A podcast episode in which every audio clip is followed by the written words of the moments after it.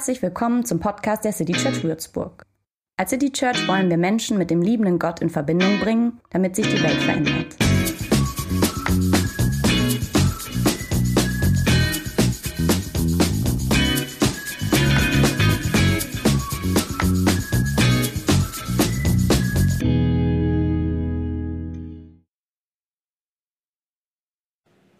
In der evangelischen Kirche steht über jeder Woche des Jahres ein Satz aus der Bibel. Ähm, ihr habt den für diese, für diese Woche ganz am Anfang des Gottesdienstes gehört.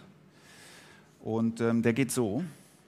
Seht auf und erhebt eure Häupter, weil sich eure Erlösung naht. Okay, es gibt ja so einen Wunsch, den ich schon lange habe, nämlich ein neues Flipchart. Vielleicht kann ich das mal hier so öffentlich machen. Äh, dann muss man nämlich nicht ähm, diese Papiersachen mit Klebestreifen hier festmachen. So, jetzt seid ihr die ganze Zeit über unsicher, ob es jetzt hält. Wir schauen mal. Man kann es ja wieder aufhängen. Ich sage den Satz nochmal, den habt ihr nämlich jetzt vergessen. Seht auf und erhebt eure Häupter, weil sich eure Erlösung naht. Lukas 21. Vers 28. Es ist der 13. März 1964 und eine 28-jährige Frau namens Kitty Genovese, so würde ich jetzt mal das aussprechen, Genovese geschrieben, 28 Jahre, kommt nachts um, ich glaube, kurz nach drei, ich habe es mir aufgeschrieben, Viertel nach drei nach Hause, parkt ihr Auto und macht sich auf den kurzen, etwa 30 Meter weiten Weg ähm, nach Hause zu ihrer Wohnung in New York. Und ihr ahnt es jetzt schon, äh, dass das jetzt eine Geschichte ist, ähm, die nicht gut ausgeht. Eine ähm, Verbrechensgeschichte. Denn 40 Minuten später ist Kitty Genovese tot. Ein Mann greift sie zweimal mit einem Messer an. Beim ersten Mal, die, die Presse wird später sagen dreimal, aber es war zweimal. Beim ersten Mal verletzt er sie schwer. Sie schreit um Hilfe. Lichter gehen in den Häusern an. Irgendjemand brüllt auch runter, äh, man solle doch die Frau in Ruhe lassen. Ähm, der Täter flüchtet. Sie schleppt sich in einen Hauseingang. Der Täter kommt nach einiger Zeit zurück, denn die Polizei taucht nicht auf. Und er sucht sie, und er findet sie. Um zehn vor vier erst ähm, erhält die Polizei einen Anruf. Warum jetzt erst? Der Anrufer sagt, er habe da nicht mit hineingezogen werden wollen. Die New York Times wird ähm, titeln, ich muss sie erstmal malen, die New York Times. Sie wird ungefähr so titeln: 37, nee, ich habe es ganz genau, 37, die den Mord sahen, aber die Polizei nicht riefen. Und diese Geschichte ähm, wird die USA erschüttern. Wir sind in den 60er Jahren. Ne? Ein Mensch wird getötet und 37 plus der eine, der ja schließlich angerufen hat, also 38 schauen zu. Der Chefredakteur der Times hat später ein Buch geschrieben ähm, und sagt, was in den Wohnungen und Häusern der Austin Street geschah, was war ein Symptom einer schrecklichen Wahrheit über den menschlichen Zustand. Die New York Times sagte, so ist der Mensch. So sind wir. Bill Clinton hat Kitty in einer Rede erwähnt, äh, als er Präsident wurde oder war, weiß ich nicht genau, ob es seine erste war, aber es wurden Theaterstücke über diese Geschichte geschrieben, Lieder. Psychologen erklärten das Verhalten der 38 als den Zuschauereffekt. Jeder glaubt, dass ein anderer hilft. Und die Essenz so ist der Mensch. Vor allem in der Gruppe ist er gleichgültig. Das ist sehr entmutigend. Ähm, vor allen Dingen im Blick auf die Herausforderung, vor der unsere Menschheit steht im Moment. Ne? Oder im Blick auf die Leute, gestern bin ich länger Zug gefahren und am Bahnhof rumgestanden und so, und dann siehst du die Leute da, oder am Weihnachtsmarkt, wo immer jetzt im Moment gerade viele Leute sind, du guckst dir die an und du kannst dir das angucken und denken, ja, so, im Grunde ist der Mensch ungefähr so, wie dieser 38. Sehr entmutigend. Nur, diese Geschichte hat einen Haken. Und ähm, diesen Haken erzähle ich jetzt. Ähm, und der macht diese Geschichte zu einer sehr ermutigenden Geschichte. Darum habe ich sie überhaupt ausgewählt. Die Geschichte ist so, nämlich nicht wahr. Sie ist so nie passiert. Ähm, das hat ein bisschen gedauert, bis das ans Licht kam. Ähm, wahr ist, wie man recherchiert hat, dass die meisten der 38 Augenzeugen keine waren. Sie äh, wurden, viele wurden gar nicht wach. Und die meisten sahen auch nichts, hörten einen Schrei und hielten ihn für äh, den Radau einer nahegelegenen Kneipe. Wahr ist, dass zwei Anwohner die Polizei sofort angerufen haben. Ähm, und angeblich die äh, Rückmeldung bekam, man wüsste schon Bescheid, dass da irgendwie ein Problem sei. Wahr ist, dass Kitty beim zweiten Angriff überhaupt nicht mehr im Sichtfeld der Leute war. Ähm, man hat nicht zugeschaut, wie da ein Mensch umgebracht wird. Wahr ist, dass der Anrufer, der die Polizei erst nach langem Zögern anrief und der sagte, er hätte da nicht hineingezogen werden wollen, ein Mann war, der aufgrund seiner sexuellen Orientierung in den 60ern Angst vor der Polizei haben musste. Zu Recht. Das entschuldigt sein Verhalten nicht komplett, aber es macht es etwas verständlicher, warum ein Mensch Angst hat. Stattdessen kletterte dieser Mann übers Dach zu einer Nachbarin. Die Zeitung hat davon nie berichtet die wiederum eine weitere Nachbarin weckte. Und diese weitere Nachbarin rannte sofort ins Treppenhaus, obwohl ihr Mann ihr noch zurief, der sich die Hose noch anziehen wollte, sie solle noch warten. Ähm, war es deshalb vor allem, dass diese Frau Kitty nicht alleine starb, sondern in den Armen dieser Nachbarin. Der Täter war schon geflohen. Die Zeitungen haben von all dem nichts berichtet. Der Bruder von Kitty, Bill, hat viel, viel später gesagt, das hätte uns schon geholfen zu wissen, dass sie nicht allein gestorben ist. Diese Geschichte ist eigentlich kein Beispiel für 38 gleichgültige Leute, sondern ein Beispiel für schlechten Journalismus. Und eine möglicherweise lahme Polizeibehörde, die am Anfang erstmal nichts macht. So, die wahre Geschichte kann man heute an vielen Stellen nachlesen, unter anderem in einem Buch das viele solcher Geschichten ähm, aufgreift und den Mythos versucht mit dem Mythos aufzuräumen, der Mensch, wir alle, sei im Grunde seines Herzens eigensüchtig, böse und wenn man ihn nicht zügelt, ist er zerstörerisch und ein hoffnungsloser Fall, vor allem in der Gruppe. Dieses Buch, was ich da lese, heißt im Grunde gut. Und als ich überlegte, was hat mir eigentlich in den letzten Wochen so Ermutigung gegeben, dachte ich, das ist dieses Buch. Das Buch sagt nicht, der Mensch ist im Grunde ein Engel, aber es sagt, im Grunde ist er gut. Im Grunde sind wir nicht Leute, die dann, wenn anderen etwas Schlimmes passiert, vor allem wegschauen. Ähm, dieses Buch ähm, kann ich empfehlen. Es ist nicht ganz so wissenschaftlich, wie es gern wäre. Ähm, aber wenn nur die Hälfte ungefähr stimmt, ist es ein ermutigendes Buch. Es macht nämlich Hoffnung, dass die Leute, die ich da im Zug sehe oder in, in der, auf dem Weihnachtsmarkt oder so, dass diese Leute sehr wohl zusammenhalten können und sehr wohl selbstlos sein können füreinander und sich einsetzen und möglicherweise auch dann nicht gleichgültig zuschauen, wenn unsere Welt in eine Krise schlittert und unseren Planeten schüttelt. Oder, oder auch dann nicht gleichgültig zuschauen, wenn du mal in eine Krise kommst. Stell dir vor, du hast keinen Mut. Was brauchst du dann? Du brauchst dann einen, der dir begründet sagen kann, heb den Kopf äh, richte dich auf, schau mal hoch. Ähm, äh, siehst du, du siehst vielleicht die dunkle Wand der Katastrophe. Ähm, ja, die, die kann man sehen, die, die ist da. Vielleicht ist sie in deinem Leben da und das ist ähm, schwer da. Auch diese Geschichte wird ja durch das, was ich jetzt gesagt habe, nicht zu einer äh, schönen Geschichte.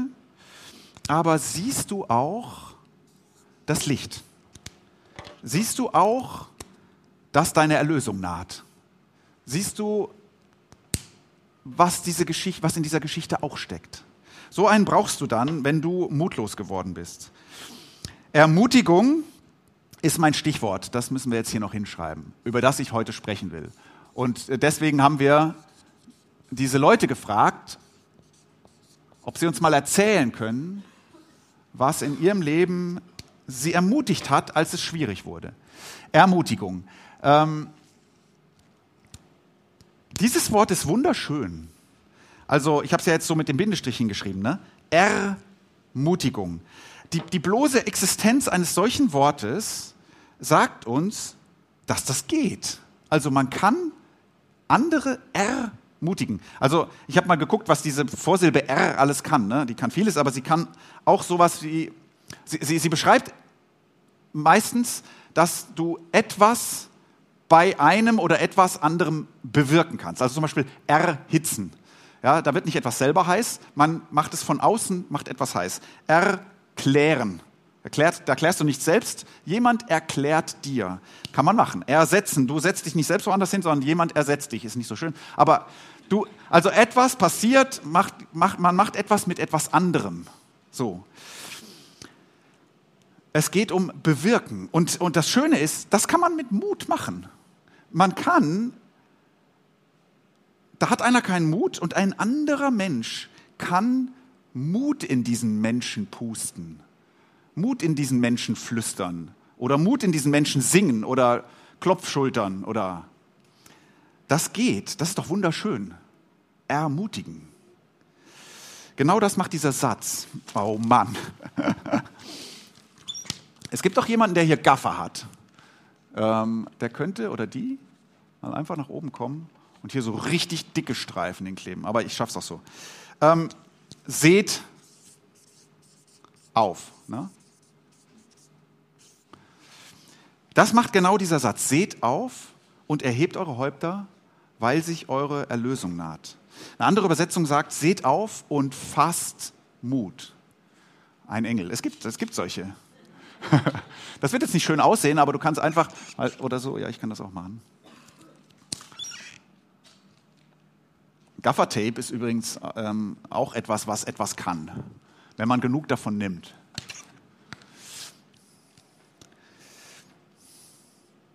Seht auf und erhebt eure Häupter, weil sich eure Erlösung naht. Fasst Mut. Und vielleicht habt ihr geahnt, wer diesen Satz gesagt hat. Zumindest wenn ihr gehört habt, dass es in Lukas steht. Jesus hat diesen Satz gesagt. Und zwar in einem Weltuntergangszusammenhang. Also im Grunde sagt dieser Satz, dann wenn es richtig dunkel wird, ne? dann wenn die Welt unterzugehen droht, dann, äh, dann schaut hoch, äh, dann seht auf, äh, denn es ist anders. Also Zumindest ist das nicht die ganze Wahrheit. Äh, der Himmel geht auf. Schaut hoch, eure Erlösung naht sich. Ermutigung. Lasst uns noch ein bisschen überlegen, wie Ermutigung geht. Also zunächst mal braucht Ermutigung mindestens zwei. Ne? Ähm, also sich selbst ermutigen, das ist schon schwer. Also wenn du jetzt komplett neben dir stehst, dann mag das vielleicht gehen, dass du dir selber irgendwas erzählst, so. Ähm, das kann man vielleicht auch ein bisschen lernen, so. Aber, aber allein den Mut nicht sinken zu lassen, ist schon schwer. Vor allen Dingen, wenn das hier richtig dunkel kommt. Aber wenn da andere sind, die mich ermutigen, im Grunde ist das Aufgabe der Kirche. Eine unserer Aufgaben ist, Ermutigungsgemeinschaften zu sein. Eine Ermutigungsgemeinschaft. Das ist unser Job, ein Teil unseres Jobs. So, wie macht man das? Also, jetzt könnte man ja auch von dem Vers her sagen, ja, Ermutigung ist sowas wie Kopf hoch, ne? Kopf hoch wird schon wieder. Ja, das ist auch nett. Also zumindest sagt es dir, dass dich da jemand ermutigen will. Ist ja auch schon mal schön. Also jemand hat dich nicht vergessen oder so. So echten Mut pustet das natürlich nicht in dich rein, wenn du an der Menschheit oder an dir oder so verzweifelst. Ermutigung geschieht durch wahre Geschichten. Ich habe ja eben versucht, die wahre Geschichte zu erzählen, die die Times Star und viele andere ein bisschen verzerrt haben. Ermutigung geschieht durch die Wahrheit der Geschichte oder durch das, was auch wahr ist in deiner oder unserer Geschichte. Ähm, man könnte auch sagen, gute Nachrichten. Also ich glaube übrigens, dass wir ziemlich guten Journalismus haben. Allerdings tendieren wir oft, auch in den Medien und so dazu, die negativen Geschichten zu erzählen. Die verkaufen sich auch einfach besser. Wir brauchen mehr gute Geschichten. Ähm, du kannst Mut fassen, wenn dir jemand sagt, diese entmutigende Geschichte hier, die ist ein bisschen anders gewesen. Es ist nicht die ganze Wahrheit. Die wurde verdunkelt und ich kann sie dir erhellen. Ähm, natürlich ist die Geschichte immer noch eine traurige, aber sie sagt nichts darüber, dass die Menschheit im Grunde eine schlechte ist. Nein, hier gab es ganz schön viele helle Momente. Mut wird in meine Geschichte reingepustet, wenn die Wahrheit meiner Geschichte nicht die ist, ähm, dass ich versagt habe und dass ich es wahrscheinlich demnächst wieder tun will, werde, sondern wenn mir einer sagt, ja, aber das und das hast du ganz gut gemacht und ich glaube, das wirst du wieder ganz gut hinkriegen. Oder Mut wird in mich reingepustet, wenn die Wahrheit in meiner Geschichte nicht die ist, dass ich allein bin und allein bleiben werde, sondern mir jemand sagt, die Wahrheit der Geschichte ist auch, ich bin da oder wir sind da. Du bist nicht ganz allein. Mut wird in mich reingepustet, wenn ich denke, es läuft wahrscheinlich schief, weil es läuft doch meistens schief und jemand sagt, ach, eigentlich geht es meistens gut, sag ich mal. Mut wird in mich reingepustet, wenn ich denke, der oder der oder die, die denkt so und so über mich und jemand sagt mir, der oder die denkt so und so über dich. Mut wird in mich reingepustet, wenn jemand mir die Geschichte erhält, weil er sie anders sieht als ich. Oder wenn ich denke, die Welt geht unter und ein Himmelsmensch sagt mir, heb deinen Blick, die Zukunft Gottes kommt. Jesus erzählt die Geschichte anders. Er sagt, in Wahrheit ist es so. Gott kommt. Advent und Weihnachten erzählt diese Geschichte. Äh, Gott kommt, der ist schon auf dem Weg.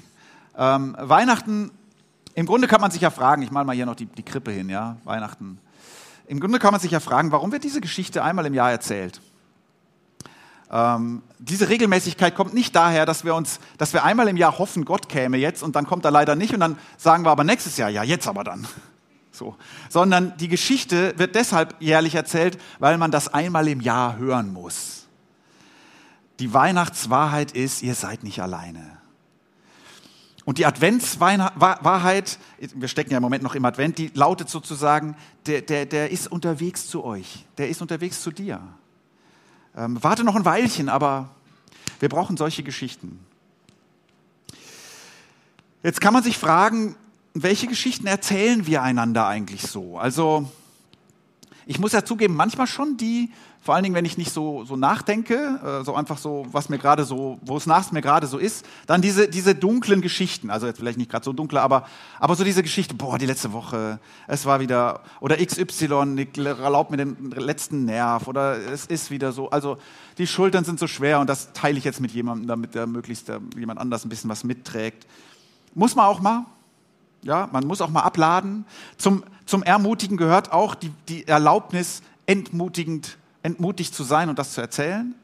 Ja, aber erzählt doch auch mal die anderen Geschichten. Die gibt es ja schon auch. Also die von dem, was gut war. Die von den Leuten, die nicht nerven, sondern sehr gute Leute sind. Äh, die ein Geschenk in eurem Leben sind. Erzählt solche Geschichten. Äh, man muss das ein bisschen vorsichtig machen. Wenn jemand sehr entmutigt ist und die Wolken sehr dunkel sind, dann wird es meistens nicht dadurch besser, dass ich sage, hm, ja, aber bei mir läuft super oder so. Das ist jetzt dann nicht so. Also man muss da schon ein bisschen sensibel sein. Aber vielleicht kannst du in der traurigen Geschichte eines anderen besser als er oder sie sehen, aber da ist doch auch Licht. Ähm, weil da jemand etwas nicht sehen kann ähm, etwas, du kannst vielleicht etwas sehen, was ermutigend ist.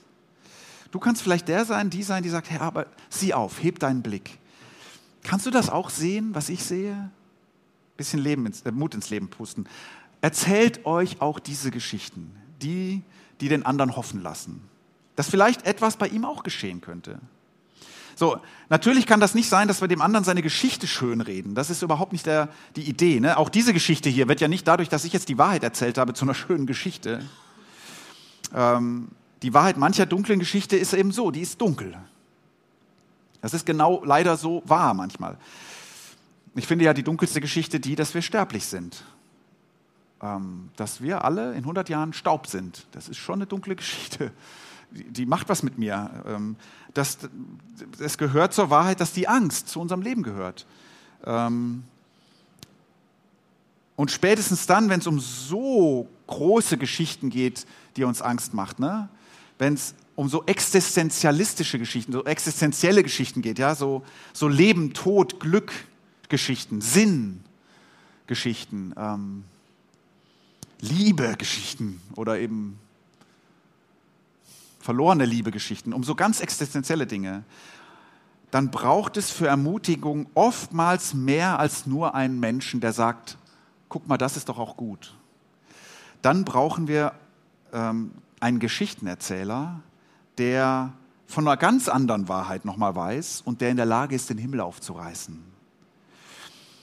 Dann brauchen wir diesen Jesus-Geschichtenerzähler, also ich meine diesen Jesus, der ein Geschichtenerzähler war, ähm, der eine andere Geschichte erzählt, eine andere existenzielle Geschichte.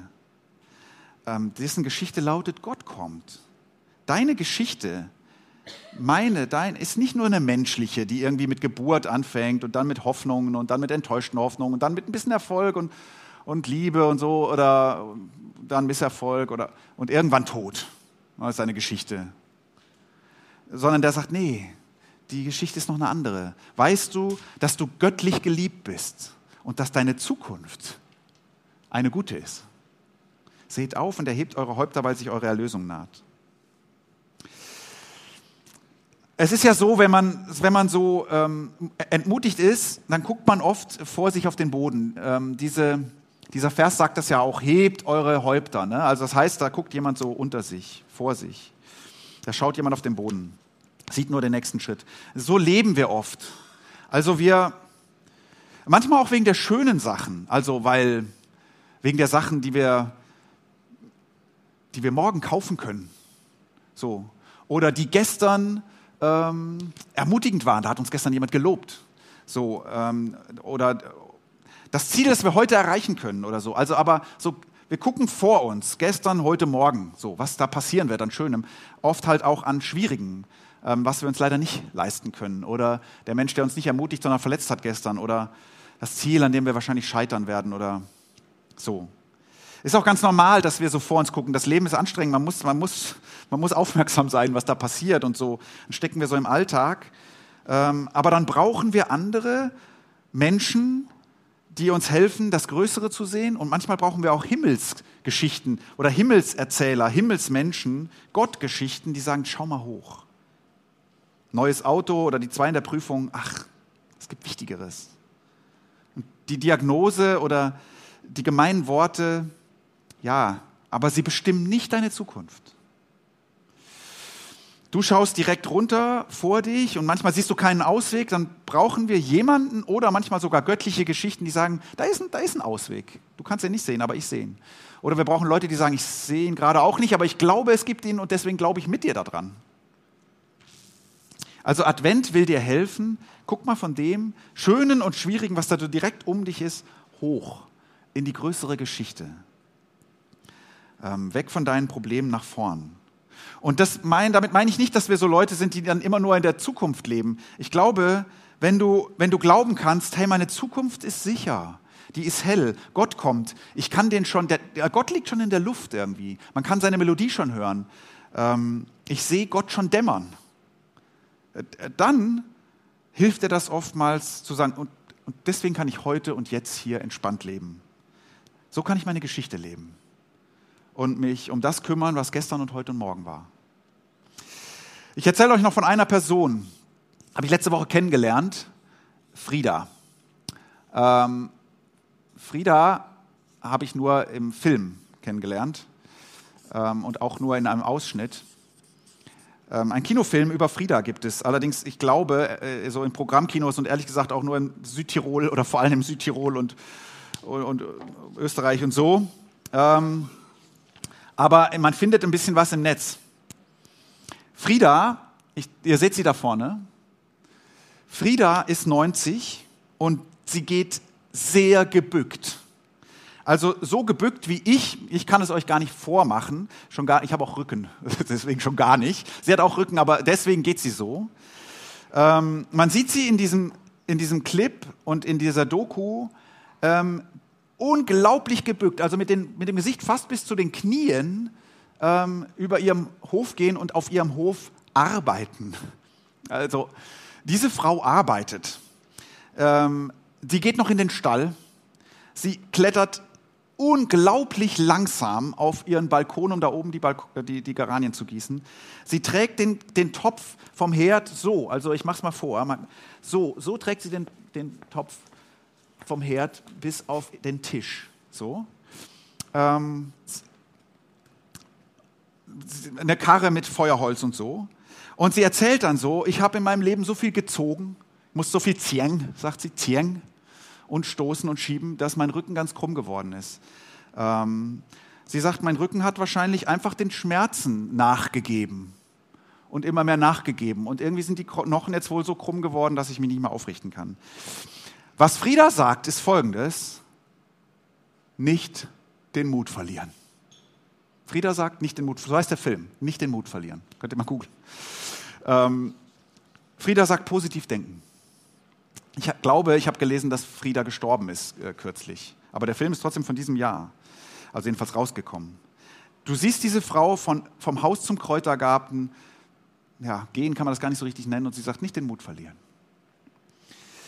Was ich damit sagen will, das Leben kann dich krumm machen. Und dieser Satz, seht auf und erhebt eure Häupter, der bedeutet nicht, jetzt richtet euch mal auf. Also mal Kopf gerade, also stell dich mal richtig hin. So, jetzt tu mal nicht so. Nee, äh, das Leben von Frieda sagt, das Leben tut weh. Und das kann dich, das kann dich krumm machen. Und deine Seele und dein Körper darf auch dem Schmerz nachgeben. Die Geschichte von Frieda zeigt, man kann sehr gebeugt durchs Leben gehen und dennoch mit erhobenem Blick leben. Nicht den Mut verlieren, sagt sie. Und die Geschichte sagt auch, man kann auch den Mut nicht verlieren. Also man kann schon, aber das geht, dass man ihn nicht verliert. Das geht.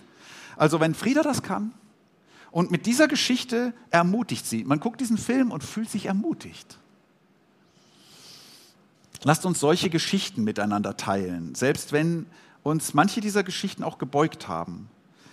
Ähm, aber vielleicht habt ihr ja mit Abstand dann auch das Schöne darin sehen können, das Licht, die Hoffnung, das Gute, wie auch immer. Nutzt Advent und Weihnachten dafür, ähm, gute Geschichten, ermutigende Geschichten zu teilen. Möglicherweise wirst du heute noch was essen und möglicherweise mit anderen am Tisch sitzen. Ja, dann erzähl mal solche Geschichten. Frag halt mal, was hat euch in den letzten Wochen ermutigt?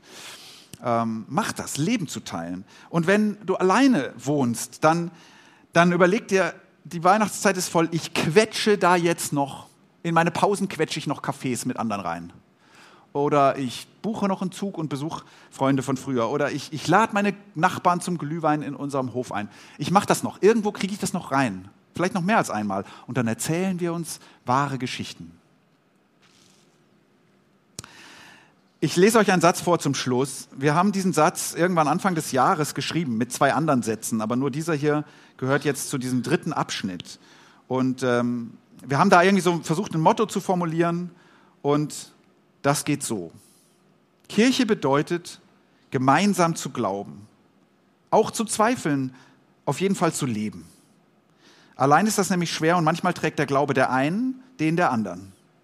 Unsere Geschichten sind es wert, erzählt zu werden.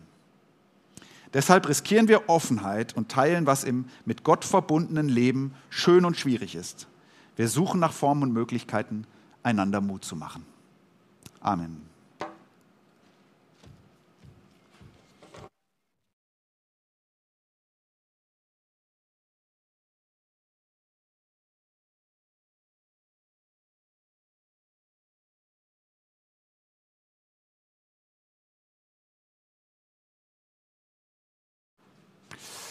Ich spreche ein, ich spreche ein Gebet. Ihr dürft es mitbeten und könnt dazu mal aufstehen.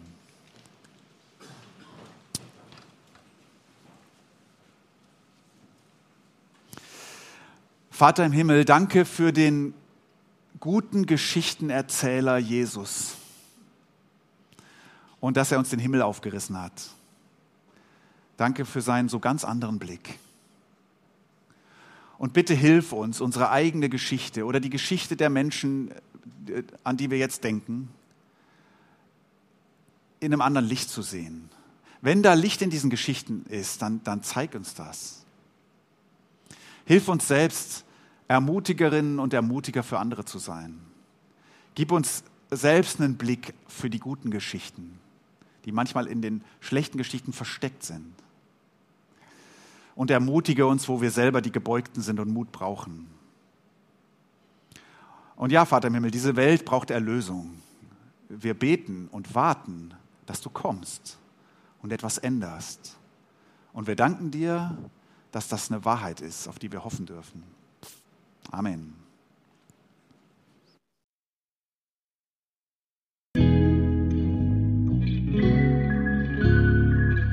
Infos zu dem, wer wir sind und was wir machen, kannst du unter citychurch.de nachlesen. Wenn du uns unterstützen willst, und wir brauchen Unterstützung, findest du Informationen dazu in den Show Notes oder unter citychurch.de-spenden. Vielen Dank und bis zum nächsten Mal.